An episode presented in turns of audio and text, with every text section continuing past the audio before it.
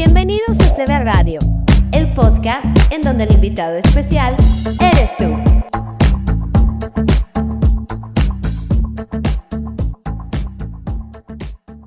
Hola, hola, hoy en Moviendo Vidas hablaremos de la matresencia o cómo el cerebro de las madres cambia hasta seis años después del parto. Comenzamos. Hola, soy Daniela Egui, psicóloga con especialidad en tanatología y maestría en educación. Te invito a seguir moviendo vidas a través de CB Radio México. Aquí aprenderás a saber y a reconocer que amarte a ti mismo es lo único que tienes que hacer sobre todas las cosas. Fluye y que nada te incluya.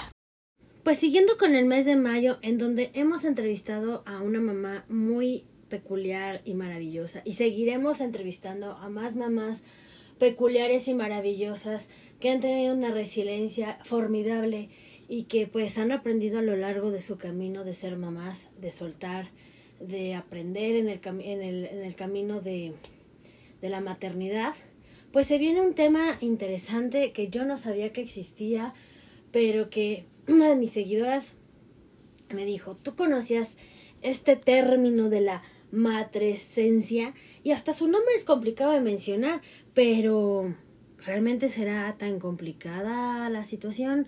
Pues la maternidad, al igual que ocurre en la adolescencia, es un periodo en donde la neuroplasticidad y la vulnerabilidad mental hace que se adapte el cerebro para, para tener enormes cambios dentro de una llegada, ya sea de un bebé o de un cambio físico.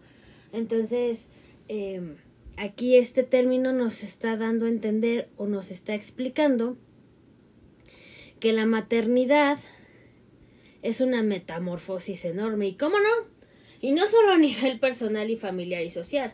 Durante el embarazo el cuerpo se adapta a distintos cambios físicos a niveles cardiovasculares, respiratorios, metabólicos, renales, pero también se produce una, una modificación enorme en el cerebro. Y, y, sí, bueno, yo dentro de mi maternidad, pues sí he sentido que el chip te cambia, ¿no? El famoso que te dice, el chip te va a cambiar, no vas a dormir igual, vas a estar ah, en, en modo alerta. Y sí, señores, yo tenía el sueño muy pesado. Podía pasar una avalancha, un terremoto, se podría caer una piedra que yo nomás no me despertaba. Y ahora con un me despierto. Entonces, bueno, pues sí, sí se te modifican ciertas situaciones del cerebro, pero yo no sabía que existía esta terminología llamada matresencia. ¿Qué es en sí? Pues han demostrado en distintas investigaciones realizadas en los últimos años que han analizado el cerebro de las madres y éste se prepara para maternar al bebé cambios profundos propiciados por las mismas hormonas y esto desencadena un aumento en la neuroplasticidad y se trata de un proceso similar al que se produce dentro de la adolescencia y recibe el nombre de la matresencia y este término es acuñado por la antropóloga Dana Raffel en los años 70. ¡Wow! Estamos en el 2023 y yo nunca había escuchado de este término. Y bueno, este espacio, este podcast, pues es para seguir aprendiendo y no nada más de lo que yo sé y de lo que yo les puedo compartir, sino pues aprender también a compartir nuevos conocimientos y eso me causa mucha emoción.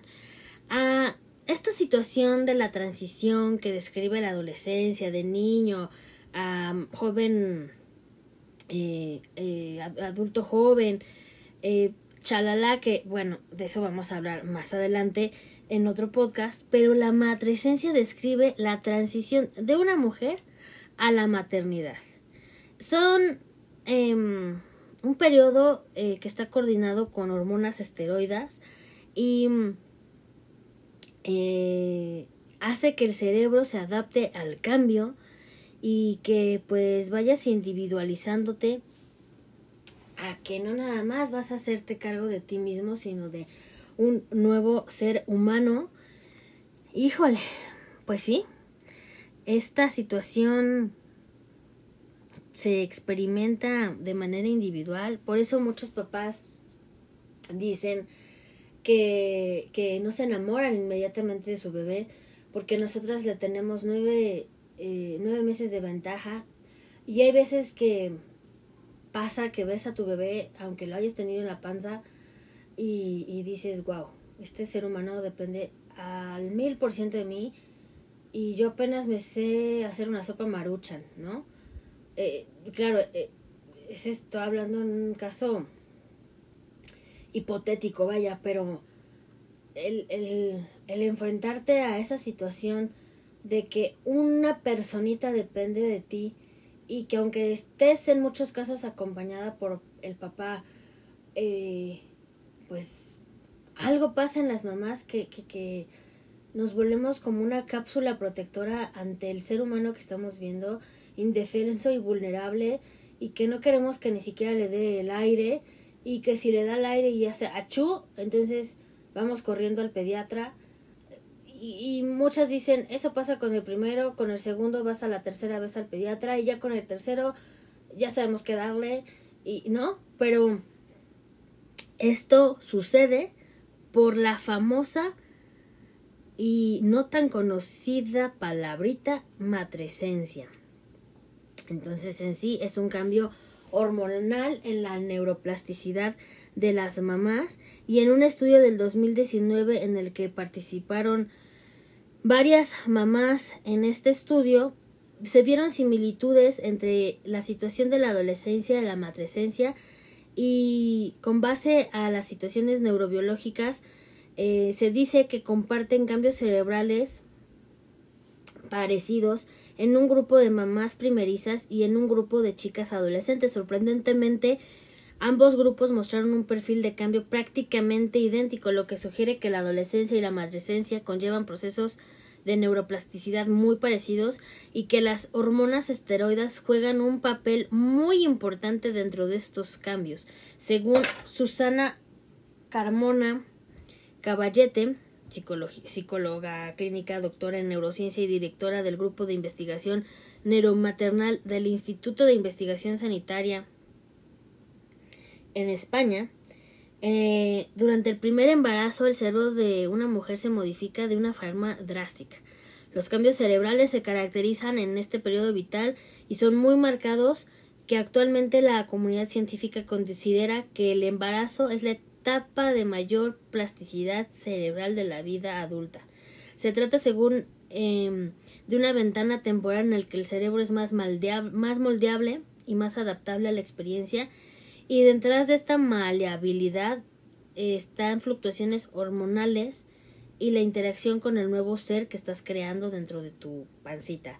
Las primeras, eh, las primeras eh, situaciones en las que tu cerebro se prepara es que pues se empieza como que a, a modificar tu cerebelo de tal forma que es el famoso cambio de chip y te alerta, siempre estás alerta. Carmona utiliza eh, el término de imaginar que eh, el cerebro en el momento del nacimiento es como una plasta de arcilla recién sacada del envoltorio húmeda y muy maleable y que entonces a la, a la hora de, presionar esta plastilina pues es como se va moldeando la alerta a, a la, a la nueva mamá para poder cuidar al nuevo ser humano y, y lo explica de una manera, digamos, tienes una Play-Doh y, y, y, lo vas modificando, eh, tu cerebro se va modificando conforme las alertas que el niño demande o la niña demande y entonces es por eso que el famoso reloj biológico se modifica y entonces ya no te levantas eh, solamente una vez en la noche o, o, de plano de corrido y duermes de 11 de la noche a 7 de la mañana. Y cuando llegas a tener por primera vez una experiencia, el cerebro como que te va programando para despertarte como cuando tenían los bebés de 0 a 4 meses cada 3 horas para ir a checar al bebé, para ver si está respirando el niño, para ver si este tiene calor, si tiene frío, si se necesita algo. Y, y, sí, sí, ahorita que, que, estoy mencionando este, este hecho y este podcast, sí pasa, ¿no? En, en mi experiencia o bajo mi experiencia cuando yo era eh, soltera, sin hijos y sin ninguna preocupación, ningún estrés, ningún nada, yo me podía dormir a las 11 de la noche y levantar a las cinco y media de la mañana para irme a la maestría en sábado y, y, me, y podía dormir esas horas de corrido sin ningún problema, ¿no? Ni, ni, ni me daba sed, ni tenía que tomar agua, ni nada, ¿no? Y, y recién nació mi, mi primogénito y pues sí, literal, el cerebro, mi cerebro se fue moldeando a las necesidades de mi bebé y hoy en día ya han pasado casi los seis años que eh, esta, este término lo maneja así, que pasa de los cero a los seis años del nuevo individuo. Y, y, y, sí, me puedo dormir a las once de la noche, pero me levanto a las tres de la mañana para irlo a ver, me levanto a las seis de la mañana para checarlo. Entonces sí, sí cambia, yo no lo había visto de esta forma. Entonces, bueno, pues es gracias a, es gracias a la nueva, al nuevo sistema de alerta que tu cerebro eh, se, se hace solito para poder em, estar al pendiente de un nuevo ser humano. Entonces, bueno, el cerebro fija que, que la estructura formada ya no es la que era antes y hace que se moldee. Y bueno, pues esto hace la matresencia. ¿Ustedes han notado ciertos cambios? Porque bueno, con el embarazo el cerebro materno se vuelve a tornar moldeable, pero pues es para favorecer eh, también tu propia vida, ¿no? Porque eh, finalmente, pues también el, el, el que tu cerebro detecte que estás embarazada, eh, que te dé hambre, que te dé sueño, que en algunos momentos no soportes el alimento, que te den agruras, em, que, que empieces a tener, no sé, ciertas situaciones que decías, bueno, ¿y esto cómo pasa? ¿Cómo es? Bueno, pues se llama matresencia y, y, es gracias a, a, a, las nuevas hormonas que, que están moldeando tu nueva situación de vida y pues llega la maravillosa parte de lactar, que para muchas no es maravillosa y me apunto, eh, para otras es primordial y es aceptable, pero bueno, pues ya sabemos por qué todo este cambio se da de manera tan paulatina, pero tan notoria y que es tan rápido que ni siquiera lo notamos y hasta dentro de después de cinco o seis años dices, ah, mira, pues sí, el cerebro se adapta constantemente tanto a nuestro estado interno como a nuestro entorno y pues muchas veces lo que te pide el cuerpo choca con tu situación eh, emocional, socioeconómica, familiar, tus condiciones laborales y pues actualmente vivimos la maternidad en una constante ambivalencia entre el privilegio y de poder maternar libremente y, poder estar 24/7 eh, y muchas tienen esa ventaja y muchas otras tenemos que, que, que dividirnos y muchas otras no teniendo que ser, no teniendo que dividirse prefieren irse a trabajar porque pues el que seas eh, mamá para muchas laboralmente no te tiene que impedir seguir. Y bueno no o sea según la neurocientífica eh, Magdalena Martínez en sus estudios ha hallado que el cerebro de las madres sigue cambiando a lo largo del posparto y por lo tanto sigue siendo vulnerable durante esta época y también varios años después un estudio eh, liderado, por la investigadora y publicado en el Brain Science en, mil, en, mil, en 2021 encontró que el cerebro de una madre difiere de una mujer sin hijos hasta los seis años de posparto. Y otros estudios con mujeres en edad adulta décadas después de ser madres sugieren que el embarazo deja una huella permanente en el cerebro de dichas madres. Proteger el periodo de embarazo para evitar estrés y mejorar el descanso es esencial, eso ya se sabe, pero pues muchas veces por lo antes mencionado, laboral, socioeconómico y familiar, pues pues no puede ser, entonces de ahí viene la famosa depresión postparto. Yo les voy a contar una parte de, de, mi embarazo en donde yo antes de, de decidir tener un, un bebé decía, ay, qué ridícula la que dice que va a extrañar la panza. Ay, por favor, ¿cómo vas a extrañar algo que te pesa? Ay, qué ridícula, ¿cómo vas a estar llorando si tienes a lo que más deseabas que era tu hijo o hija? pues me tuve que tragar mis palabras, señores y señoras, porque pues me pasó todo lo que dije que no me iba a pasar. ¿Extrañas tu panza? Sí. Porque sabes qué, lo que extrañas no es tanto el bultito, sino que en muchas personas el tener el control de tu ser humano aquí en la panza, pues hace que estés tranquila fuera de estrés y de ansiedad. Pero una vez afuera el ser humano nuevo, dices, wow, ¿y cómo voy a controlar el que nadie lo toque, nadie lo enferme, nadie le haga nada, nadie le corte la uña mal? Eh, no lo vayan a bañar con agua fría, con agua caliente y si entra el aire y luego el COVID y bueno, ¿no?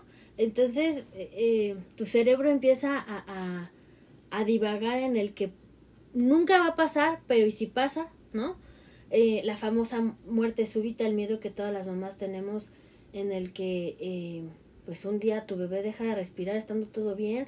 Entonces, bueno, sí, sí, sí pasa que, que, que extrañas la, la pancita, pero más bien lo que extrañas es no tener el control absoluto de ese ser humano dentro de tu barriga y que pues a veces no vas a poder evitar que se enferme, no vas a poder evitar que se raspe, no vas a poder evitar que, que aprendiendo a caminar se caiga, que gateando eh, se tambalee y pues eso lo tenemos que ir manejando a lo largo de, de la vida de, de tu hijo o hija porque pues luego llega la entrada a la escuela y suéltalo y si le pasa y si se cae y luego entra a la adolescencia y empiezan la, la, lo, las tardeadas y las idas a los antros y las idas a los bares. Y si no regresa y si choca. Entonces, algunas me podrán decir, ay, está loca, pues no que muy psicóloga y no que muy tanatóloga y no que muy em, preparada. Pues sí, pues sí, soy, soy psicóloga, soy tanatóloga, pero antes que nada y creo que todos esos nos los tenemos que aprender, que antes de ser ingeniero, abogada, eh, médico, psicóloga, somos eh, primeramente mujeres y las que tenemos la fortuna y la bendición de ser mamás. Eh, hay veces que nos tenemos que quitar el papel de nuestra profesión y disfrutar el momento, pero al disfrutar el momento de ser mamás, también nos entran las angustias y también nos entran los miedos. Y antes de que juzguen a una mamá, intenten entender su miedo y intenten entender el, el por qué a lo mejor em, tiene angustia de, de, que algo le pase a, a, su bebé, a su hijo, hija, porque pues solamente ellas entienden en esa situación y no sirve de nada que juzguen, en verdad. Si no la entienden, pues no opinen, ¿no? Porque eh, muchas veces dices, lo estoy haciendo mal. Y no, no, con las herramientas que tienes lo estás haciendo lo mejor posible. Y muchas veces hasta de, hasta de más haces, ¿no? Entonces, mamitas no se dejen eh, juzgar por personas que a lo mejor ni siquiera tienen hijos. Ah, porque esas son expertas, ¿eh? Que si come ravioles, que si come hamburguesa, que no le pongas la tableta, que la... Eh, no sé, ¿no? Se me ocurren muchas cosas que dices, ¿y eres mamá? No, entonces cállate. Y las que son mamás y las que son, eh, que ya fueron nuestras mamás, o sea, las abuelas, las tías, eh, pues está padre que nos aconsejen, pero hay veces que está de más su, su consejo o hay veces que está de más el que nos digan, ¿y por qué se está pasando a tu cama? Ya tiene siete años.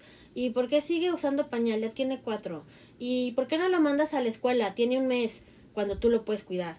Entonces, cada maternidad es un mundo y cada mamá lo hace lo mejor que puede. Entonces, por favor, se los pido. Si se les pide el consejo, denlo. Si van a dar algo positivo, denlo. Pero si no van a decir nada que sume, quédate callada y no sigan conflictando a la pobre mamá primeriza, porque de verdad de verdad, ¿cómo cala el que te digan? ¿Y por qué no la das una papilla de espinaca natural? Qué floja de que le das Gerber. Pues si es mi flojera, ¿y a ti qué?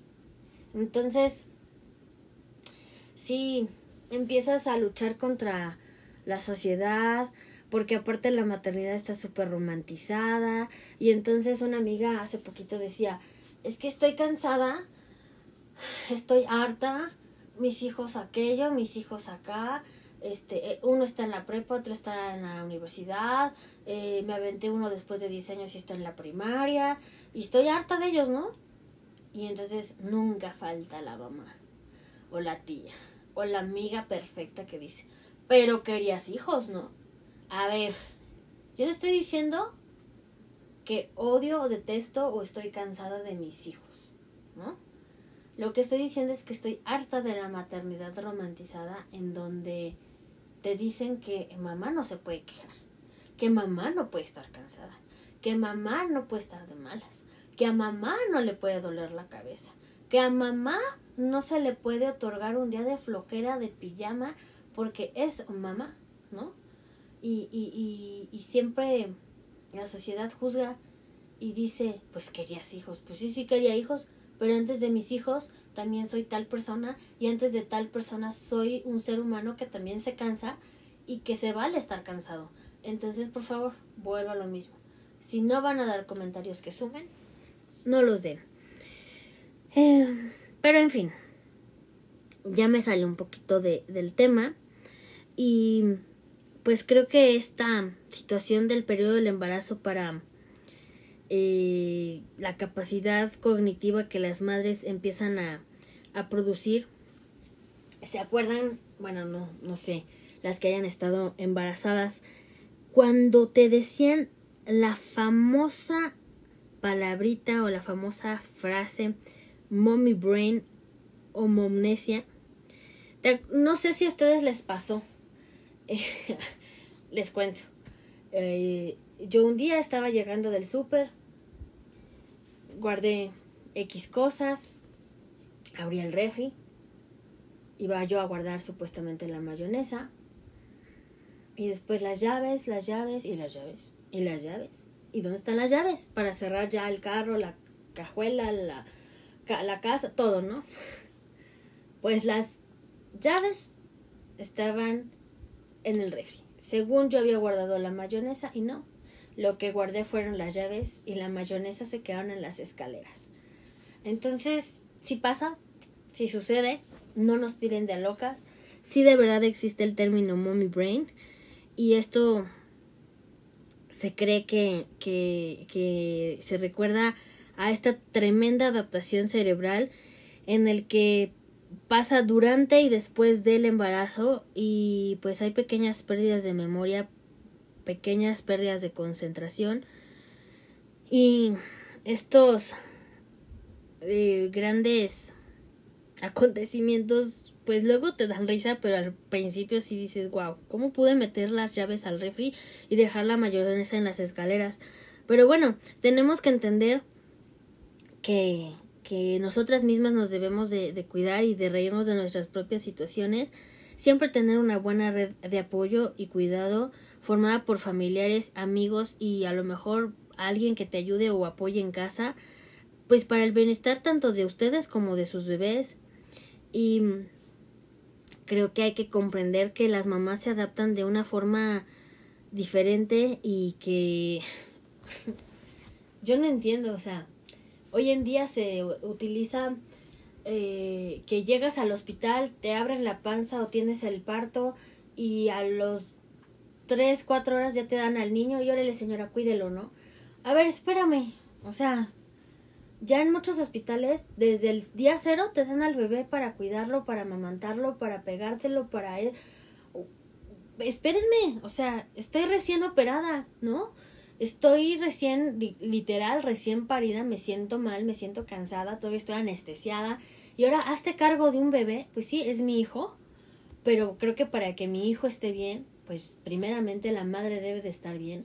Entonces creo que los hospitales sí deberían de entender que los dos, tres días que estés dentro del hospital, si se pueden llevar al niño al cunero, que se lo lleven y tú descanses lo mejor que puedas, porque también estando en el hospital, entra la enfermera a las 3, entra la enfermera a las 6, entra la enfermera a las 8 y te entregan el niño a las 10 de la mañana, ¿no?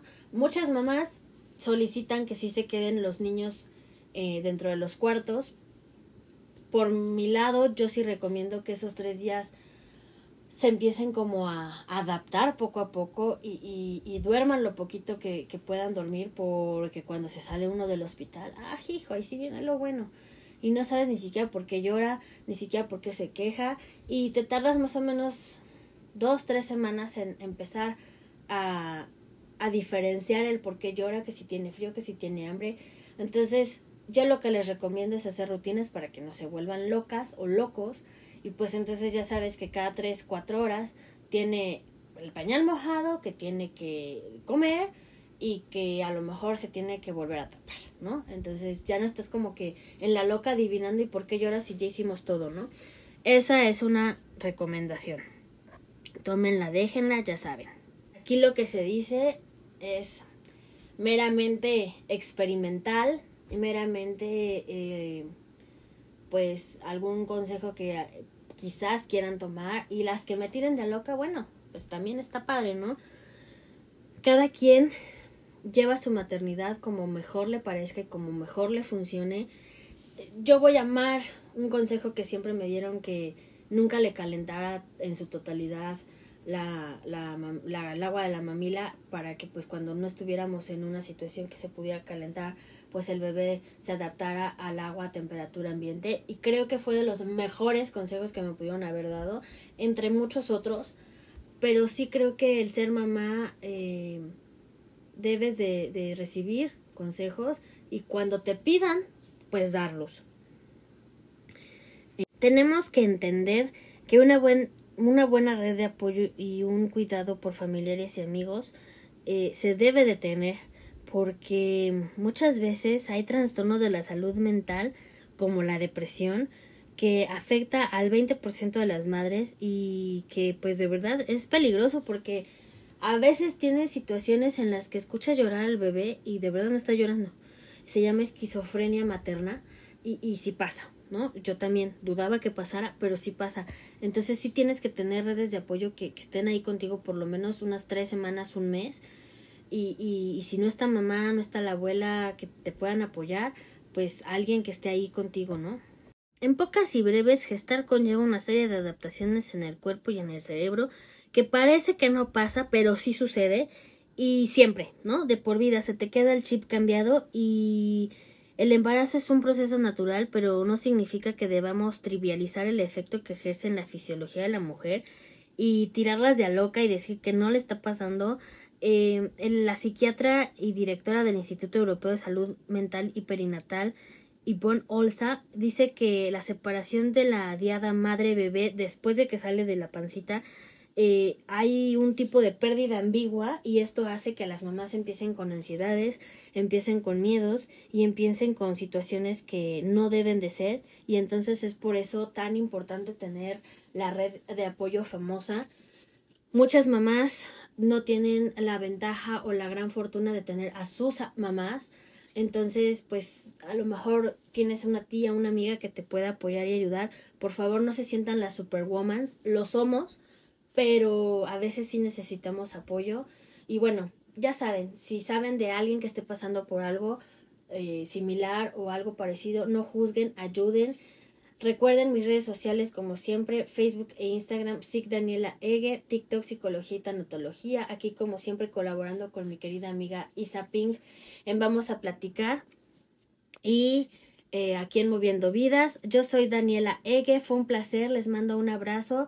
Feliz Día de las Madres. Bendiciones. Adiós. Este es un podcast original de CB Radio México.